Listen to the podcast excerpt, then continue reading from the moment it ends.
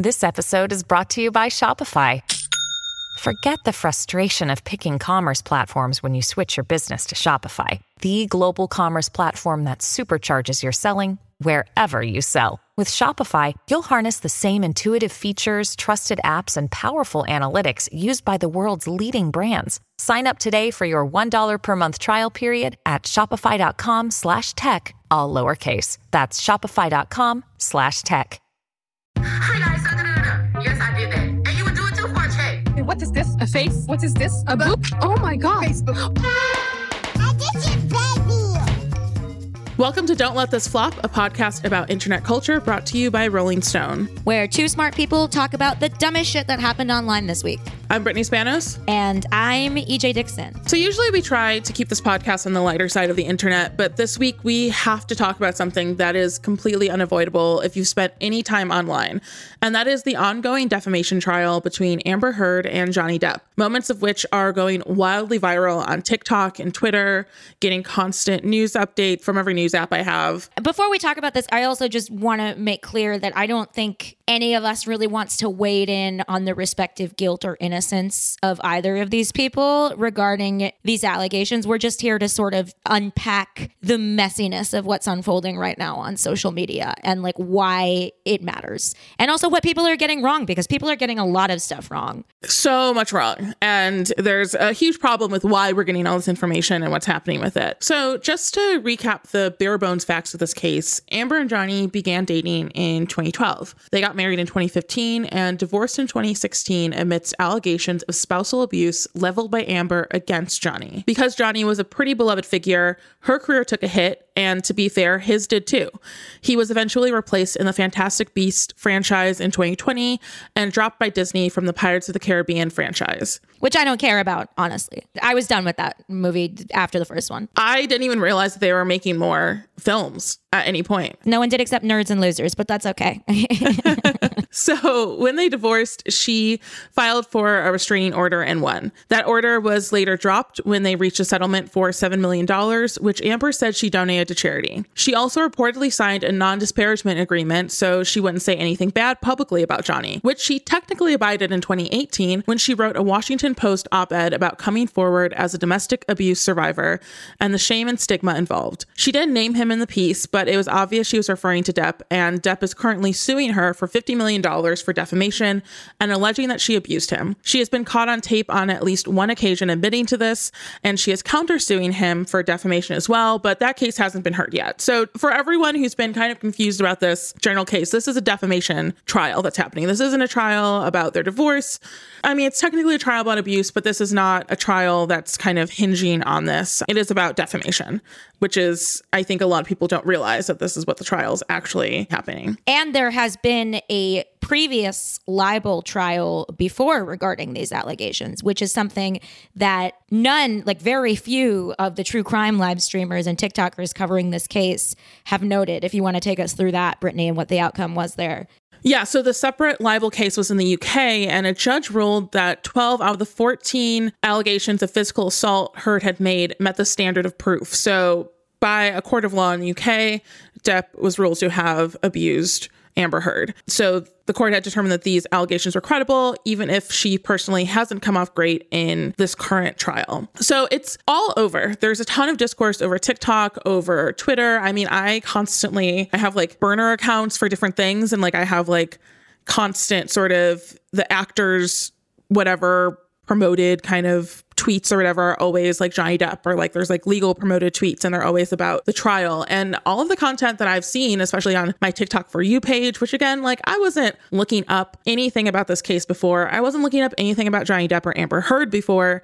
And all the content is very pro Johnny. I don't think any people are getting content really being promoted to them with like 50,000 likes on it that's pro Amber, but a lot of the content is going towards in favor of Johnny Depp. The hashtag Justice for Johnny Depp currently has 6.6 billion views on TikTok. And you keep seeing like hashtags like Amber Turd and hashtag Amber Heard is a liar. They're always trending on Twitter like throughout the past few weeks. And the content itself is fascinating because not only is it coming from people are hardcore Johnny Depp stands, but they're making memes out of this trial, out of moments from the trial. They're putting like the Pirates score that everyone knows underneath anything that Johnny Depp says instantly is like, oh my God, how iconic is it that he like said this shady thing about Amber, blah, blah, blah. Like, look at her, look so just like guilty in her little seat. Like, you know, it's just like stuff like that where it's kind of, I don't know, it's just a really gross way of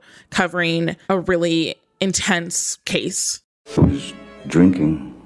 You were drinking pretty heavily. Were you there? They're also selling Etsy merch and making like tons of money, like hundreds of dollars off Johnny Depp stickers and t shirts, as I reported in my latest story on this. As Brittany said, there is some public support for Amber from, but largely from like her own Stan accounts, but it's significantly, significantly less than the support for Johnny Depp. And there's all this humiliating stuff that's come out of about their relationship. Like Depp is alleging that she pooped on his bed after an argument and blamed it on the dog, hence the hashtag Amber Turd. There's allegations that she may have cheated on Depp with James Franco. And James Franco is apparently going to be on the stand soon, I believe, for this. Oh no, he's not. Neither her ex Elon Musk or James Franco are testifying. Oh. Yeah, they both got out of it. They very smartly got out of this shit show. The big story, by the way, that a lot of people have learned for the first time through this, that like I've always thought is completely, it's just like one of those like celebrity things where you're just like, I'm worse for knowing this. But like apparently it was Elon Musk, Amber Heard, and Cara Delevingne had a threesome in the apartment, which I love seeing people learn about for the first time because they're chilled to the bone by that full concept, as I was the first time I learned about that. And what I think is so fucked up about this is that there's all this humiliating shit coming out about Amber Heard. And there are also all these personal details coming out about Johnny Depp, about his substance abuse addiction and his struggles with drug and alcohol use. But people are really using that as like a teachable mental health moment. Look, men can struggle too, men can be vulnerable too. Whereas that is not at all happening with Amber Heard, particularly, and this is the most offensive moment of the trial for me, is how her mental health has been weaponized against her. So Brought in this expert witness who's a psychiatrist, Dr. Shannon Curry, who has very Stephanie March vibes, like Stephanie March, Attorney General, ADA Alexandra Cabot in SVU.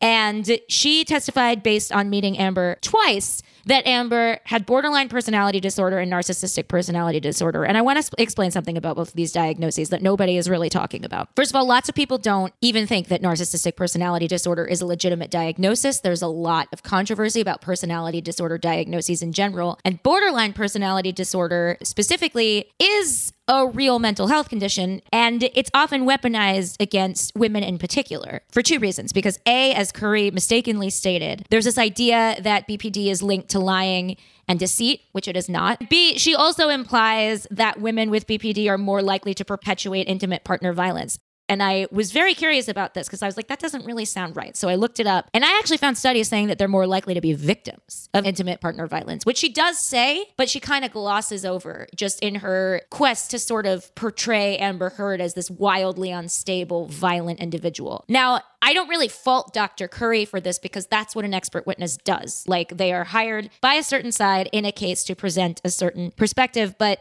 I am really concerned, honestly, about what impact that her testimony and also just this general trial and the coverage of it is going to have on women with mental illness, women who have survived intimate partner violence. Like, I feel like there is a huge chance that people are going to be discouraged from reporting violence because they see the tremendous backlash that Amber Heard has gotten. Yeah, and even like brands have rallied against Amber. The Milani Cosmetics, they had posted basically pointing out that the palette, the makeup palette that she had said that she had used to cover bruises and scars from abuse she had gotten from Johnny, but that palette actually came a year after their divorce. So it's just like a weird and like they made like a very sort of like lighthearted TikTok about it, which is a very strange way to respond to again a trial that is hinging on allegations of abuse and of a very toxic relationship and a very strange way to insert yourself into a narrative that honestly none of us should be watching live. Like none of us should be seeing any of this, but we are. And I mean, I think people have been really confused too as to why they are seeing so much about it beyond of course brands weighing in and everything else, but EJ and I have been talking about like why was our algorithm bringing us here? Like we were not actively searching for these things. Like our algorithm was feeding us all this information constantly. Like I have learned so much about the trial without even having to look up anything about the trial. And of course,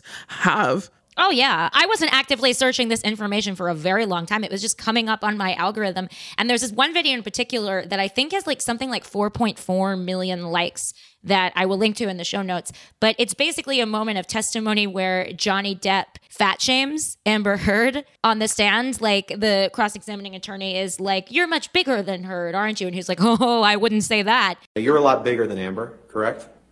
Physically? I wouldn't say that. But that has 4.4 million views. Like, why is the algorithm surfacing this content that is so offensive on multiple levels? And I have a lot of theories about why we're getting this content. I think also a lot of because he does have a huge fandom and had a huge fandom no matter what. Like he's again an actor that's been around for decades. He has Disney ties, Tim Burton ties, Harry Potter ties. Like those are all huge fandoms in and of themselves. But Johnny Depp as a figure is like very romanticized, very much. There's a lot of nostalgia for him. There's a lot of love for him. He's Oh, I was a huge fan. I mean, like everyone grew up with his movies. Everyone has very specific relationships with all different aspects of his career. Like he's definitely one of the most recognizable actors, one of those name brand actors to have ever lived. Like he's just like someone who everyone has some sort of weird relationship with. So of course he's already had like a huge fandom, but of course the fans who feel very passionately about this case and have taken it into their own hands to publicize their their take on it, their very subjective analysis of these things have weaponized that. So if you're getting on your for you page, your algorithm is either tied to true crime or you've gotten Harry Potter content, you've gotten Disney content, you've gotten 90s nostalgia content, you've gotten sort of like even like his relationship with Winona Ryder, like that being sort of that kind of Hollywood romance nostalgia that comes up a lot, or actors that were really hot when they were young and people thirsting over them. Like if you've gotten any of that content, you're more than likely to have been drawn into this just circus, this kind of courtroom circus, and like having to watch all these videos because these are hashtags that are being used. And again, like the pirates' music or like stuff like that is being a part of it because that's part of the allure of Johnny Depp. And so if you've gotten any of that content, you more than likely have been drawn into seeing one of these. And of course, a lot of this information is misinformation. And this is, of course, not uncommon for especially male figures. Chris Brown and Marilyn Manson very famously have huge fandoms that have rallied behind them, even though they have been accused or proven to perform heinous acts by their exes and have been protected and supported by thousands of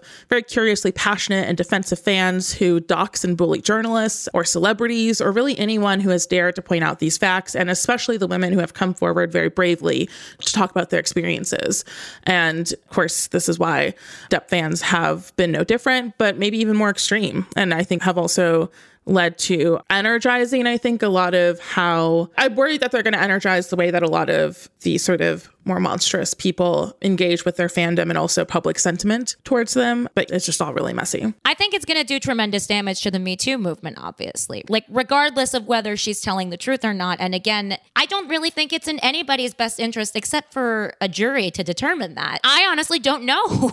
My impression, we said we were going to leave our subjective opinions out of this. I obviously, like, we obviously can't do that. Like, we lied. We're going to do that here, I guess. We've been forced to learn everything about this. So that's how it happens. Yes, because of you, not because of anything we wanted to do. but I mean, my opinion, uh, like just in observing this trial unfold, is that it, they both are fucking toxic people. Oh, yeah. They both are very clearly toxic, both clearly had a lot of things to work through even prior to the relationship and just were not good to each other. I mean, there are audio recordings and text messages of both of them being completely awful to and about each other. Like, that's very clear. Like, that's easy evidence that has been widely circulated for years now. yeah, Johnny Depp sent Paul Bettany a text that about like fucking Amber Heard's like burnt corpse or something. Like, I understand like you're going through an extremely public and contentious split and it's very high profile and you have a lot of animosity towards this person. But like based on that alone, that piece of evidence alone, I do not understand the widespread adulation for this man. And honestly, when I watch his testimony, people always talk about how charismatic he seems and like how cool he comes off and like underscore it with the Pirates music. He comes off to me like a guy who has been famous for 35, 40 years and has never faced accountability for anything and expects that that will be the case now, expects that he'll be completely vindicated and is confident in that outcome. And I think he sh- honestly should be confident in that outcome because I think his career is going to be just fine. I mean, I think again to the point of like how this is going to affect the Me Too movement and future cases like these, especially ones that have men who have very passionate fandoms around them. Again, like Marilyn Manson, very recently, in the midst of all of this, has launched his own defamation suit against Evan Rachel Wood, who, again, is someone who had come forward and alleged very serious and violent abuse on part of, of Marilyn Manson doing against her. So, and Marilyn Manson has denied all the allegations that Evan Rachel Wood has said. That is another turn of this that I think also because of his own fandom will become its own circus in a lot of ways and that we will probably also be fed repeatedly on all of our algorithms. Yeah, I think it's probably going to set a precedent. I think you're absolutely right. It's going to set a precedent for other famous men who have been accused of similar things for sure. And again, like the guilt or innocence of either of these parties, it's not what's at issue here. It's the cultural precedent this is going to set for abuse cases and victims going forward. Like to me, that is the most horrifying part of watching all of this unfold. Let's move on to something fun. Straight people.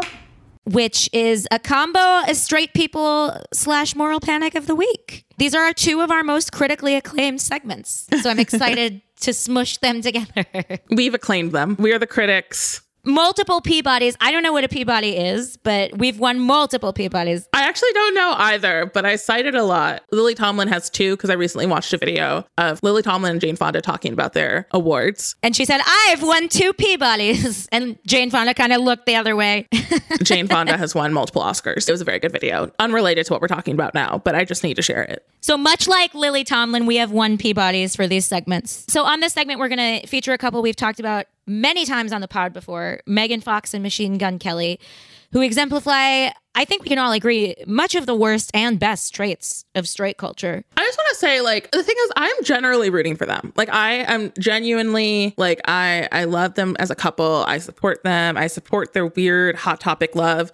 I'm just tired of them. Like, I'm just exhausted. I know. I know you're over them. You didn't want to talk about them this week. Every single time Megan Fox opens her mouth, I'm just like anything but this. Yeah, they're overexposed. I get it. I And I love Megan Fox. I hate being mad when Megan Fox talks because she's so cool. But now it's just the things that I have to learn are so gross. And I sort of think, but they kind of like may forced our hand here. Like they kind of forced us to talk about them this week. Constantly. Yeah, they do it every week. You could you could make the same argument every week. Maybe we should issue a moratorium on MGK MF content. We won't talk about them until they get married and or have a child. or one of them tattoos the names of their kids on the other one's body, like Pete Davidson just did this Uh, week. you know that's already happened. We, that's we're not using that one. Yeah, we probably just don't know about it. But anyway, the reason why we're talking about MF and MGK this week is because she did an interview with Glamour UK where honestly, she said a lot of interesting things. Like she's I love hearing her talk. Like she's so smart. She talks She's about a like great interview. she's, She's, wonderful. fucking fabulous, fabulous interview. She talked about her gender nonconforming son. She talked about her calling out Michael Bay that led the charge on Me Too, which is something we've talked about a lot on here. But the main thing she got attention for is a quote she gave on how she participates in a quote unquote blood drinking ritual with MGK. so nasty. It's just a few drops, but yes, we do consume each other's blood on occasion for ritual purposes only. it is used for a reason and it is controlled where it's like, let's shed a few drops of blood and each drink it. But okay, but first of all, I just want to say, like, I think she's lying. I don't think she does this, right? I don't know. I kind of believe that they do. Why? Why do you believe? Have you ever been in a heterosexual relationship where you've been sitting around eating pizza, like, and farting around and being like, hey, let's drink each other's blood?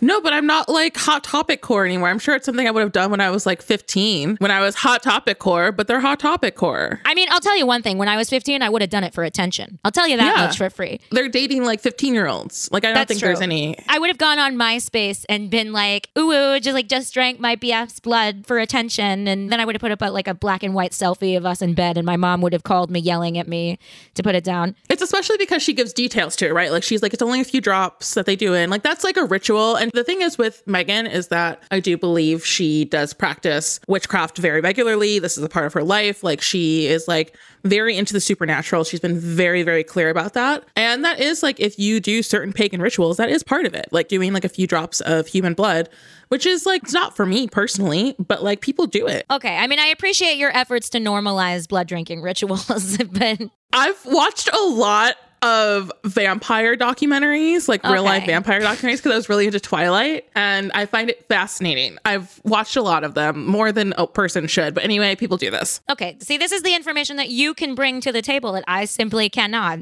Yeah. History Channel had a really great one about vampires in the 90s. Gotta say, shout out to that. It, well, if this was intended for attention, regardless of whether they actually do it or not, it worked because the right blew up about it. And networks like OAN started talking about how Megan Fox and Machine Gun Kelly were trying to groom children into drinking each other's blood and doing all these satanic rites, which, like, I just feel like that would be a very difficult thing to accomplish because, like, I can't groom my child into eating meatballs. Like, he's disgusted. I can't groom him into taking a shower. So I don't know how Megan is expecting to get like millions of America's children to engage in blood drinking rites.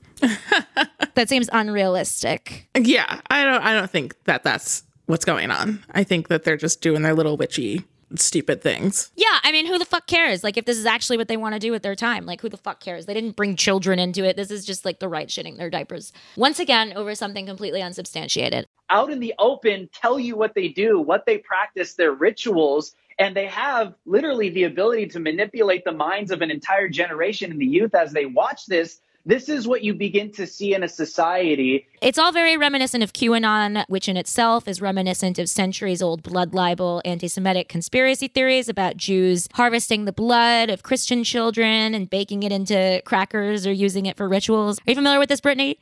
Have you heard of this? I am not. I am not. no, I was too busy watching vampire documentaries to hear about this. I like doing the whole Jay Leno. Have you heard about this? Is this, is this, is this something that's come up on your radar?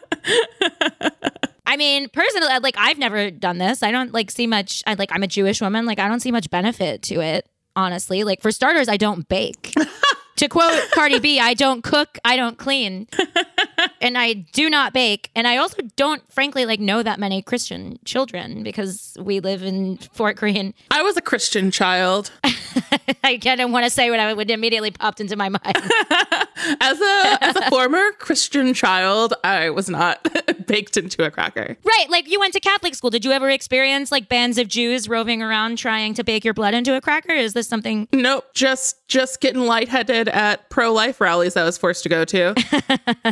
I mean, I don't know. I don't think this is like a trend, the blood rituals, like by any stretch of the imagination. But it was a slow week for both straight people and moral panic news. So I get what OAN was trying to do here. I'm sure a bunch of boomers on the verge of death in a condo in Myrtle Beach were freaking out when they saw it on TV. So mission accomplished, I guess. Did you see the newest Megan and MGK quote? Was it that she manifested him? Yeah, where she was like, when I was four years old, I manifested him and he's four years younger than me, which honestly, probably. So she manifested that she would marry a fetus. That's what she manifested? No, uh, EJ. What was she saying? I don't understand. No, she was like, he's like the exact type that she always wanted to be with. And so when she was four, she had like imagined her dream man. And then MGK, who I don't know, not mine. Mine when I was four was a cartoon character. So Yeah, she always wanted to marry a lanky and anemic hot topic bro. That's what she always wanted when she was four. Uh, probably, probably. Okay. Yeah. If mine comes true, then I'm marrying the cartoon prince from the Swan Princess. Oh god, that guy was so hot. He was so hot. Oh my god, you just brought me back. I was trying to get my legal name changed to Brittany the Swan Princess Odette for a good few months of my life. I guess if I manifested the guy that I wanted to marry when I was four, it would be Dick Van Dyke and Mary Poppins, which I basically did, honestly.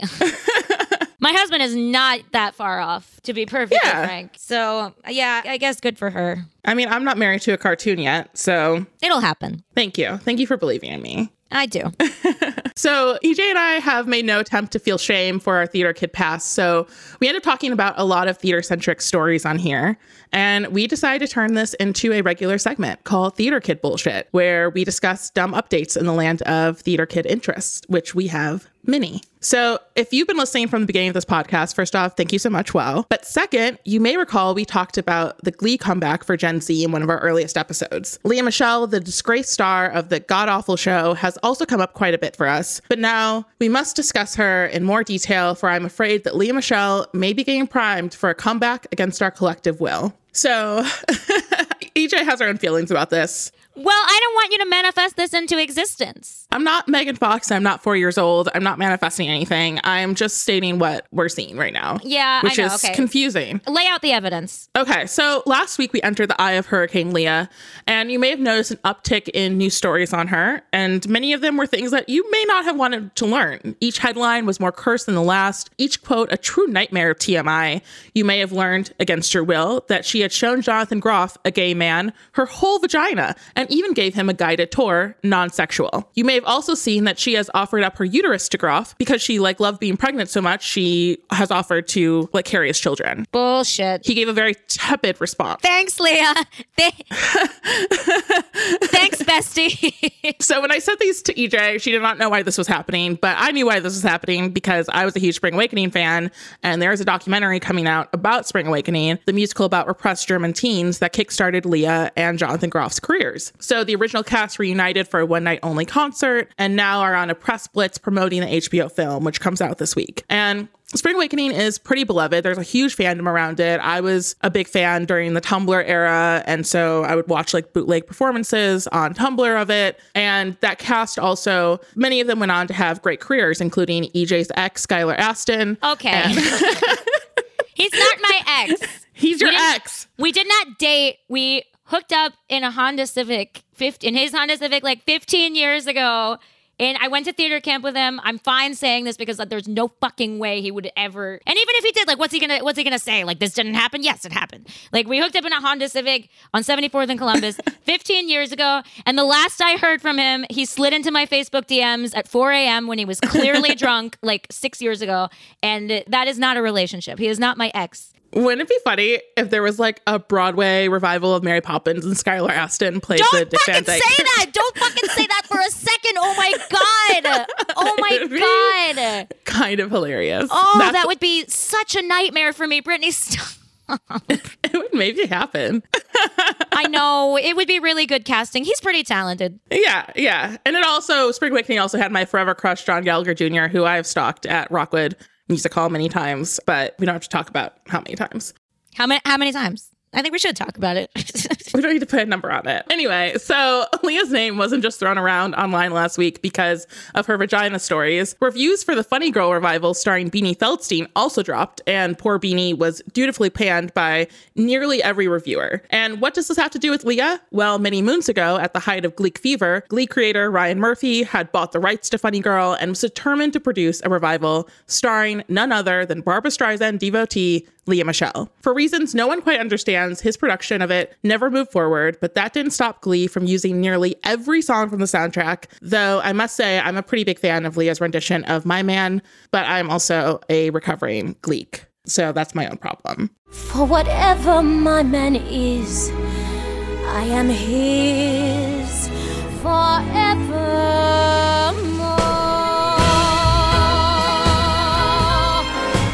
And the Funny Girl reviews led to many jokes like this one, which references my favorite conspiracy theory. Stop talking about how happy Lea Michele must be now that the reviews of Funny Girl came out and they're all bad. I mean, Lea Michele hasn't read those reviews. Lea Michele can't read. Or this one, which is now a new favorite conspiracy theory. I have absolutely no proof of this, but I'm almost 100% convinced that the Broadway revival of Funny Girl starring Beanie Feldstein is a mastermind plot conceived by Ryan Murphy to create a redemption arc for Lea Michele. He said, hmm, let me sacrifice somebody everybody loves for somebody everyone hates. So, whether or not you like her, which more often than not people don't, it's clear Lea has been on people's minds a lot lately. Archival Glee footage is gaining a lot of airtime thanks to The Girl from Plainville, Hulu's dramatization of the texting suicide case. Michelle Carter, the girl who may have convinced her boyfriend Conrad to kill himself via text, was a huge fan of the show, and for those unfamiliar with the case, her clear obsession with the series and Lea Michele in particular has been a surprising piece of weird information. Yeah, just to clarify what she did, Brittany, I loved when you texted me about about this because I had seen the documentary about this and I was like, oh my God, you didn't know that? Like, as the Gleek, I would, I assumed you would know that. What she did was apparent, she like mimicked a speech that Lea Michele gave in the episode about Cory Monteith's death, right? Like in her online posts about her boyfriend's death. Yeah. So she was really particularly obsessed with the real life and therefore like mimicking real life fictional story of Lea Michele and Cory Monteith. And Cory Monteith had tragically overdosed, died really young, was Lea Michele's real life boyfriend. And they played a couple on Glee as well. So they had to do an arc on the show about her losing her boyfriend, Finn, played by Cory. So she was sort of like absorbing that and like making it part of her own grief, but also like a way to like frame her own people's fascination with her. It's weird. There's a lot of glee in there. In the first few episodes, a lot of glee. It makes sense that a sociopath would be addicted to glee. You I gotta, what? I mean, no offense to you, but like it makes a lot Listen, of sense to me. I just, some of us just couldn't help it. Came out at the right time. It debuted my senior year of high school. I was in theater and it felt like I was watching a documentary about my life. And then the show turned into the worst thing I've ever watched in my entire life. So here we are. But on top of all this, there's also the recent controversy around the film adaptation of Wicked being split into two movies, which I'm personally not thrilled about, and most people are not thrilled about. But Wicked once was rumored to star Lea, though it eventually cast Ariana Grande and Cynthia Erivo as Glinda and Elphaba, respectively. It's another role that slipped through Lea's fingers years before she was even fully canceled for her horrific treatment and racist onset behavior, especially aimed at co stars like Amber Riley, Samantha Marie Ware, who was the one who very famously sort of outed a lot of this behavior during the Black Lives Matter movement in 2020, and the late Naya Rivera, who had sort of detailed a little bit of it in her memoir. So it's clear that there's a glee curse, but it seems like the bad vibes have spread to any project Lea even remotely touched. so, how do you feel about her potential comeback? Because I feel like this documentary is like really priming her for it. Lea should have stayed in theater, but she got too big for her britches and thought that like TV and film was where she needed to go. And I feel like she did too much TV and film. What you weren't blown away by her performance as the uh, homely girl Ashton Kutcher hooks up with in New Year's Day?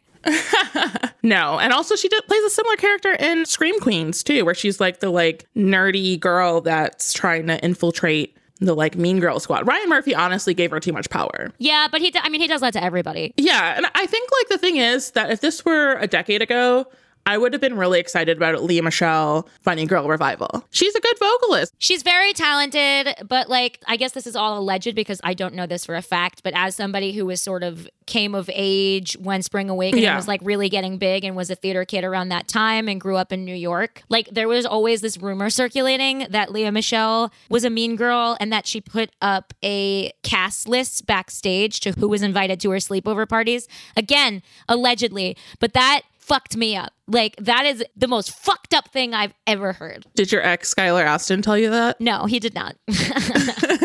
Our brief affair or whatever had long flamed out at, at that point. You could have been a pitch perfect wife. I could have been a pitch perfect wife. That's true. Although that didn't turn out well for Anna Camp. I'm in a uh, group thread for my theater camp, like most of whom have hooked up with Skylar, like at various points. And we're constantly slacking each other, dating, like breakup rumors and like dating rumors. And like, we're not, like, it's not surprising at all. I have seen him on Raya. You have. You've seen him. He's one of the people that you've seen on Raya. Yeah, I did delete my Raya account because I didn't want to spend Raya money anymore, but I did see him on Raya. That's a huge development that you deleted your Raya account. It was, it's just like too much money to what keep seeing Owen Wilson and not match with him. Okay. like, I'm not going to spend $15 a month to be baited with Sam Claflin and we don't match. Like, I'm good. Okay, but why would you want to match with like a notoriously bad bicyclist? I want to match with a celebrity. That's why I was on Raya. I don't want to match with a normie creative director. Disgusting. Yeah, I could find that on Tinder and that's free. I get that. So, but I did see Skylar Astin. Tell him I say hi. I don't know. We could have both hooked up with Skylar Astin, but it didn't happen. I didn't go to theater camp with him. Let's move on to another individual that you may see on a different part of Raya. All right, let's introduce our guest this week. We delved into the realm of politics this week. But like what's the podcast for nerds? Pod Save America? You know, I'm famously out of the loop on what's going on generally outside of TikTok. So Yeah, so delving into unfamiliar territory here. We're pulling a Pod Save America. So we have a political candidate on this week because recently there's been this trend of candidates trying to rouse up voters on youth oriented platforms like TikTok to varying degrees of success. The Biden administration and the Jonas Brothers did a famously cringe White House collab that almost ended Britney's life. she hated it. I certainly did. I found it a little charming. But there was also like the socialist trucker who ran for Congress in Washington state who was big on TikTok. He was like 26 years old. But one person who is betting that the platform will translate into votes is Alex Walker. And he's come up with a rather unorthodox strategy for how to do it. He's a 31 year old mechanical engineer from Stanford. He's openly gay. He's running as the Democratic candidate against Representative Lauren Boebert, who is the very famously hate filled, batshit crazy gun rights advocate and QAnon supporter. She's currently the U.S. representative for Colorado's third congressional district. She's the woman that you think of who isn't Marjorie Taylor Greene, who's crazy in Congress. Like you're either talking about one of those two women if you're talking about that bucket. Walker is in many ways quite liberal. He's an out gay man who supports abortion rights. He doesn't actively deny the concept of climate change, but his strategy appears to be to alienate progressive Democrats, as evidenced by a couple TikTok videos of his that recently went viral. I love when people are like, You have a moderate policy, you lost my vote. Oh, what vote was that? Was that the vote you were going to give to some Bernie wannabe whose overkill policies are unpopular with 75% of voters, just so you could feel good about yourself until they lose the general election, at which point you'll point your finger and blame someone else? That vote? Oh, honey, your vote got lost a long time ago. Democrats need to wake up! Walker was pretty roasted by progressives for his condescending tone, but it worked question mark his tiktoks have gotten hundreds of thousands of views and attracted the attention of the washington post which ran a story about him with the headline can getting dunked on online win an election? And brittany and i wanted to know the answer to that question so we decided to have him on the pod this week.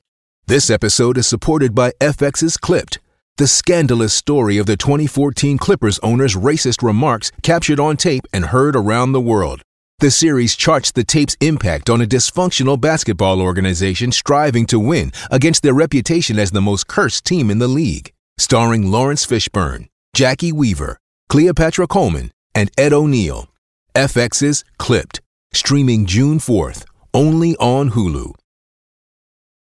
So, what brought you into this race and into politics in general? I have never wanted to get into politics. I think it's sort of a backwater. And I feel like my first introduction to public service was 9 11 which is not a great way to get acquainted with any of this. I'm quite a cynic. And so the way I got involved was watching January 6th and just wondering like what the hell was going on and how we were in this situation to begin with. And then I just started doing a little, a little bit of research and backslid into running for Congress against one of the most hated GOP linchpins in America. What were you doing prior to this? So I studied mechanical engineering at Stanford and then worked as an engineer for eight years. So first I did mechanical engineering, then I did some software engineering, and then I was doing like building businesses and managing teams of engineers for several years. And I did that in the US and then abroad for two years. So it's quite a departure going from engineering to politics. No, seriously, like I have never done anything with the intention of teeing up a political career. This is my home. Seeing it depicted in this light and being associated with what this person stands for and just general, honestly, having like a bit of millennial malaise and feeling guilty about that and feeling guilty about how ambivalent I'd been for such a long time. I think it was sort of a crisis of conscience that led me into this. How did you decide to use TikTok as part of your campaign strategy? Oh, man. I hate social media. I got off social media five years ago just for mental health and didn't pick any of it back up until like the week before we launched. And so I had no idea that TikTok would be the one to pick up steam first. But it's been a very supportive community, honestly. Like, I think the reason I've decided to keep going with it is because there's a positivity on TikTok, which I think has fled some of the other platforms. I get far fewer trolls harassing me on TikTok than anywhere else. And it's just a great format. It's interesting that you say TikTok is a positive platform because we read the Washington Post piece about you. And I think the headline is Can Getting Dunked on Online Win an Election or, or something in that vein. And we'll get to that. We'll get to like the criticism. But you said in that piece, like, I could easily go on Twitter and tell everyone what they want to hear and raise money and get support from them. But I have something more valuable. Can you like detail your platform a little bit and what makes you more valuable in this race? Yeah. So I don't think Democrats are playing to win right now. I think we are playing like we have something to lose. And in fact, we're already losing. And what frustrates me about the way Democrats communicate with voters is that it's sanctimonious and it's it, we're right right like we in a, in a way we have a right to be righteous because we are correct on a lot of the issues and 65% of americans agree with us on that and yet we kind of lose people frankly like the ones in my district who are hard working class folks because we come across as like so on our high horse. And the irony to me of the Twitter pushback on that video I posted is that people were like, you're condescending, you're talking down to us.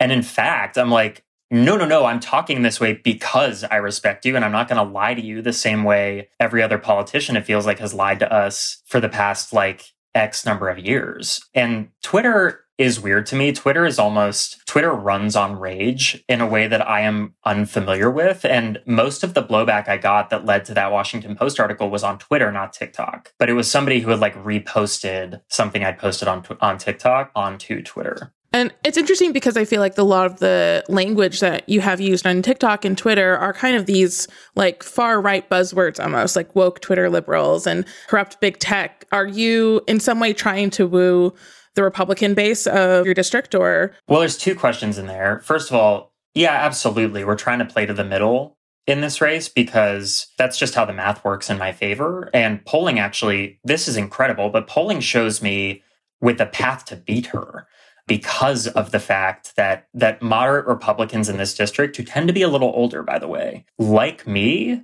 way more than they like her. And while that doesn't necessarily mean they would flip to vote for a Democrat, because like that's basically unheard of in today's day and age, it is enough to make them not vote for her which matters. So that is one part of the campaign is for sure figuring out how to appeal to that centrist in my district. However, that centrist is not on Twitter. That centrist is not on TikTok. And so these are two different things. And the reason I use phrases like that on social media is not to be considered like a Republican sympathizer because I'm not. It's actually just because I don't think Republicans are wrong about everything. Like, I think they are wrong to be inhumane dickheads but I don't think they're wrong to say that like Twitter has a very reactive, harsh tone towards anybody who tries to call anybody else out for something. It's just like I'm scared of being canceled and I'm like I shouldn't be a cancelable person. I'm a 31-year-old gay engineer running in a blood red district and yet like if I speak in anything but the most delicate of tones, Twitter just like comes for me and tries to grind my bones down in a food processor. And to me, that is a valid point that Republicans have. Like, it is a valid point that free speech feels a little bit arbitrary on Twitter sometimes. Now, I don't agree that Republicans want to use that free speech argument to advance their own hateful Naziist propaganda, but I think it is possible for Democrats to weaponize some of these same truths for justice and for progress, as opposed to doing what the right does, which is weaponizing those terms for regression. I mean, I don't think me and Brittany would disagree with your contention because we talk about it all the time that Twitter and TikTok are incredibly reactive a lot of the time. TikTok even more so in a lot of ways. But I think that using the phrases like woke Twitter liberals or corrupt big tech, I think that sends a different message than just saying, oh, Twitter's really reactive, just by using those specific phrases. So, like, what makes you think that people who are opposed to wokeness or big tech or a lot of the other culture war stuff that you talk about wouldn't just vote for a Republican who's more hardcore on this stuff than you are? Oh, interesting. Well, first of all, implied in this question is like, well, why don't you just say things that aren't quite so polarized or electrifying or whatever? And the fact is, I've, I've tried. The beauty of TikTok and Twitter to me is that you can test messaging and get responses pretty quickly. And when I speak in these sort of dull tones, which are quite reasonable and placid, people are like, they just don't care. And so then the question becomes would you rather have a good but imperfect message heard or a perfect message not heard? And to me, I would so much rather be heard and be dragged for something that I think is fundamentally true. But getting to your question of like, why wouldn't a voter just vote for somebody who's more gung ho on this stuff? I don't really think that's on the ballot. I don't think like Twitter's wokeness or like even cancel culture, like these things are not on the ballot. Human rights are on the ballot the fight for voting rights is on the ballot. LGBTQ plus rights are on the ballot. A woman's right to choose. And so those are the values that voters are deciding on. And name ID really matters. And so that Washington Post article, while like, yeah, no boy grows up hoping that he gets written up in the Washington Post for being like seeming like an idiot to 2 million people. I'm actually really grateful for it. Do you see it as possible to separate politics and the culture wars currently? Because you said this isn't about the culture wars. This election isn't about the culture wars. This is about human rights. This is about a woman's right to choose. But I find it's increasingly difficult to disentangle both of those sets of discourse from each other. And I feel like you're kind of feeding into that with your social media presence as well. Interesting. I mean, like when I go around this district, nobody's talking about a culture war. You guys cover culture wars, right? Like you are, I'm dialed into it because I grew up in them. and like, and I think the three of us skew very like aware of things like this, but it is it's not a real it, it is not a real struggle for most Americans contending with the culture wars taking place on Twitter. I think that is a vocal minority that gets a lot of airtime because it's a vocal minority. But like like anything, most Americans are normally distributed along this bell curve of like there are people on the fringes who believe extreme things and then as you move towards the middle people you know s- start to sort of rally around things which are like generally accepted as the truth. But the irony in politics right now is that those people in the middle, that huge majority, is being vetoed and overruled by this very vocal flank on the right and on the left. And I think we are part of that, frankly. Like the alt right is absolutely part of that, and they're far worse. But I think what the far left does is like make the idea of a culture war a thing. So, like, when it comes to wokeness and cancel culture and all that, like, it takes two to tango. The far right did not just invent that stuff on their own. We very much like teed it up for them, and we are perpetuating that every time we talk about it. Now, your question is like, well, okay, aren't you perpetuating that by talking about it? And like, I can't ignore it. If I want to be relevant on TikTok and Twitter, I have to acknowledge some of these things. And that's just a, a, reality of running for office in 2022. But part of the reason I'm running is because I don't want that to be part of running for office in 2036 when my kids are coming of age. And so we need to start supporting Democratic candidates who aren't afraid to like get thrown in the mud and dragged by whatever bullshit is going on online right now in order to weaponize it to their own ends. And I just think that's what I'm trying to do. With your campaign ads going viral, have you gotten any attention or any brands have reached out to you at all? Yeah, we got a ton of attention from as far as like brands and stuff, yeah, people on Instagram especially are like, would you and your boyfriend like to be featured on our apparel page for young gay tastemakers? And I don't really engage with that stuff. Maybe I should, but I think it's a little bit gimmicky given what's at stake. Our producer was curious if you'd gotten any requests or reach out from like poop cleanup brands after your poop ad. no, what a missed opportunity. Like, are you kidding? This this being the face of Mr. Clean? What are they thinking? No, I did get some traction in scat kink communities, which I wasn't aware um, so were you you were seeing it like reposted on like porn websites or? No not by porn websites. Like basically i would get forwarded something which would get posted on like a scat kink subreddit or something reddit adjacent and then it would pick up steam on reddit and people would send it to me like they're like bb you're trending on like r forward slash scat kink. And i love it. It's just like how else am i gonna experience this part of like internet subculture? That makes sense. we haven't actually named your opponent, I think, in this time that we've been talking, but Lauren Boebert is your opponent. And I mean, she's notorious for her willingness to like stoop remarkably low. So have you heard from her campaign at all? Not directly. I have heard indirectly. They are freaked out by my campaign. And here's why I know that. I was giving a speech like a week or two after my announcement, and this was on Zoom probably 100 people there. It was a forum type thing. So not everybody was there. Whatever. It was like 100 people. Not everybody's super tech savvy. A lot of them are using Zoom just for stuff like this. And about an hour into it, we get Zoom bombed with child pornography, like like horrible, horrible, horrible stuff. And I mean, even just the five seconds it took me to like reach forward to my computer and slam the lid shut was enough to scar me for a lifetime. And the F- the police got involved and then the FBI got involved and like obviously I'm not party to whatever the FBI has figured out, but that was clearly an attack against the democratic cause and for that to happen so early in a primary cycle is unheard of because normally incumbents be they Democratic incumbents or Republican incumbents, they do not acknowledge primary contenders until the primary is over because it doesn't benefit them. Whereas this was such an aggressive showing of their cards in terms of like now they realize Boebert is going to maybe be going up against somebody who can throw flames, possibly like as hard as she can. I think they're scared of that. And for all the ways Lauren Boebert is disgusting and incendiary and uses horrifying tactics to advance mistruths, truly, I believe Democrats can do the same thing to advance the truth. And once we do that, we cancel out the only thing the GOP has going for them, which is shock value. When you say the same thing, what do you mean? I mean, coming to kill. Like the GOP, call them what you will, call them anarchists, call them new Jim Crow, and I call them all of those things on a daily basis. They're very good at their jobs. And right now their jobs are winning elections and they are they are winning the information war, which is insane because they are not telling the truth. A huge part of my campaign is saying, okay, I'm a I'm a white dude with a college degree. I'm as close to American Teflon as there is.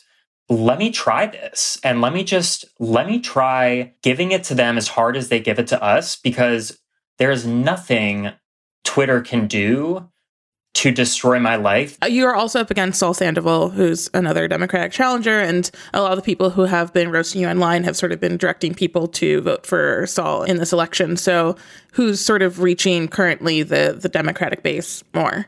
Oh man, I don't want to trash talk a Democrat because I respect her so much. Like truly, an incredible community organizer, represents so much of what we need in Congress. And I'm under no illusion that what we need is more of me. I think there are parts of me that are represent new and unheard voices, but obviously, like face value, I'm a white guy. All I will say about polling, I am the only candidate who polls winning the primary and beating Boebert. And that's it. I am the only one. And part of the reason I got dragged online was for implying that if you vote for a super liberal candidate, in a red primary, you're basically throwing your vote away. And I get why that was like lit people up. And like also my delivery wasn't great and I'm learning, but it is true. A candidate like that cannot win against Lauren Boebert. And at the end of the day, this isn't about picking somebody who makes you feel warm and fuzzy. It's just about getting a fascist dickhead psycho terrorist out of Congress. Were you trying to piss off progressives with that video? yeah. Personally, I'm progressive. Like, newsflash, I'm like a gay dude who went to college in California. But the job of a representative is to represent the district. And this district is like, it's like 50 50. And most of these people are pretty moderate. And so, fuck yeah. Like, if we could beat Marjorie Taylor Greene and Matt Gaetz and Lauren Boebert by being a little bit more willing to ask the hard questions and like piss off an overly vocal contingent of online trolls, 100%. Like, I would love to be that person. We need to wake up.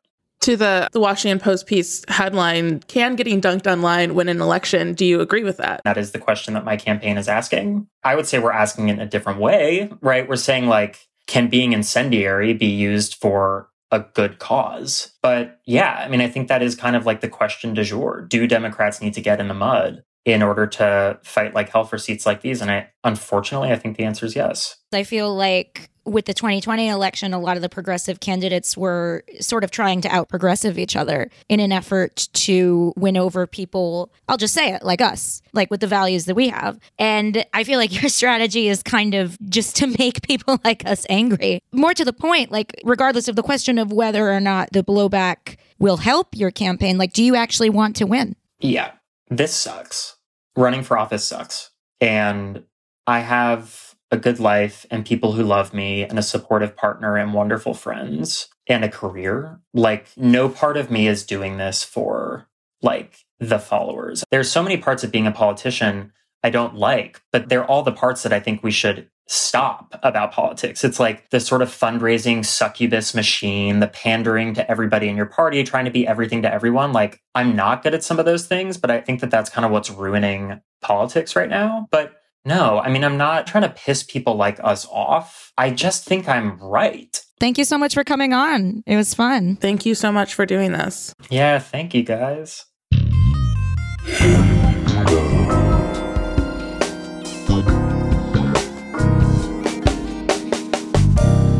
Welcome to Himbo of the Week, where each week we crown a new hot idiot as the hottest idiot of them all, respectfully. This week, we don't have a single himbo, which is, I mean, kind of a blessed week for us. And instead, we want to celebrate a trend that's taken over himbo talk. If you've heard this sound, you are probably a person whose default is very horny. And I respect that. if you haven't, that is the sound of TikTok creator Trevor Wagner cracking a watermelon with nothing but his muscular thighs. and I've of course gotten that video on my for you page like every day, every time I open TikTok. Do you know what like if you heard that sound sight unseen, would you have like a Pavlovian response to it? Absolutely. Thousand percent. Thousand That's percent. so funny. So I don't know how to explain it, but the concept is hot. It's just, it is. It's so hot that Trevor's video has been repeatedly duetted with users silently using the watermelon filter, indicating that they hope to have their skulls equally crushed by Trevor. So Trevor did this because a lot of his followers repeatedly asked him to. This is actually a very common and horny request from people for their favorite himbos, especially the ones who are either super swole or thick and just have generally meaty thighs. Again, I respect the requests. So when a himbo does finally attempt to crush a watermelon with their thighs, I can't say it doesn't bring me immense joy. Mo Safari's successful attempt was another timeline favorite of mine, and the himbos are good sports, and the ones who are good sports are the best kinds of himbos. So Trevor had a great response to the thirst, kind of just really supporting people wanting to be the watermelon. I see all of your duets. Oh, I've seen them all, and I just have one thing to say to you guys.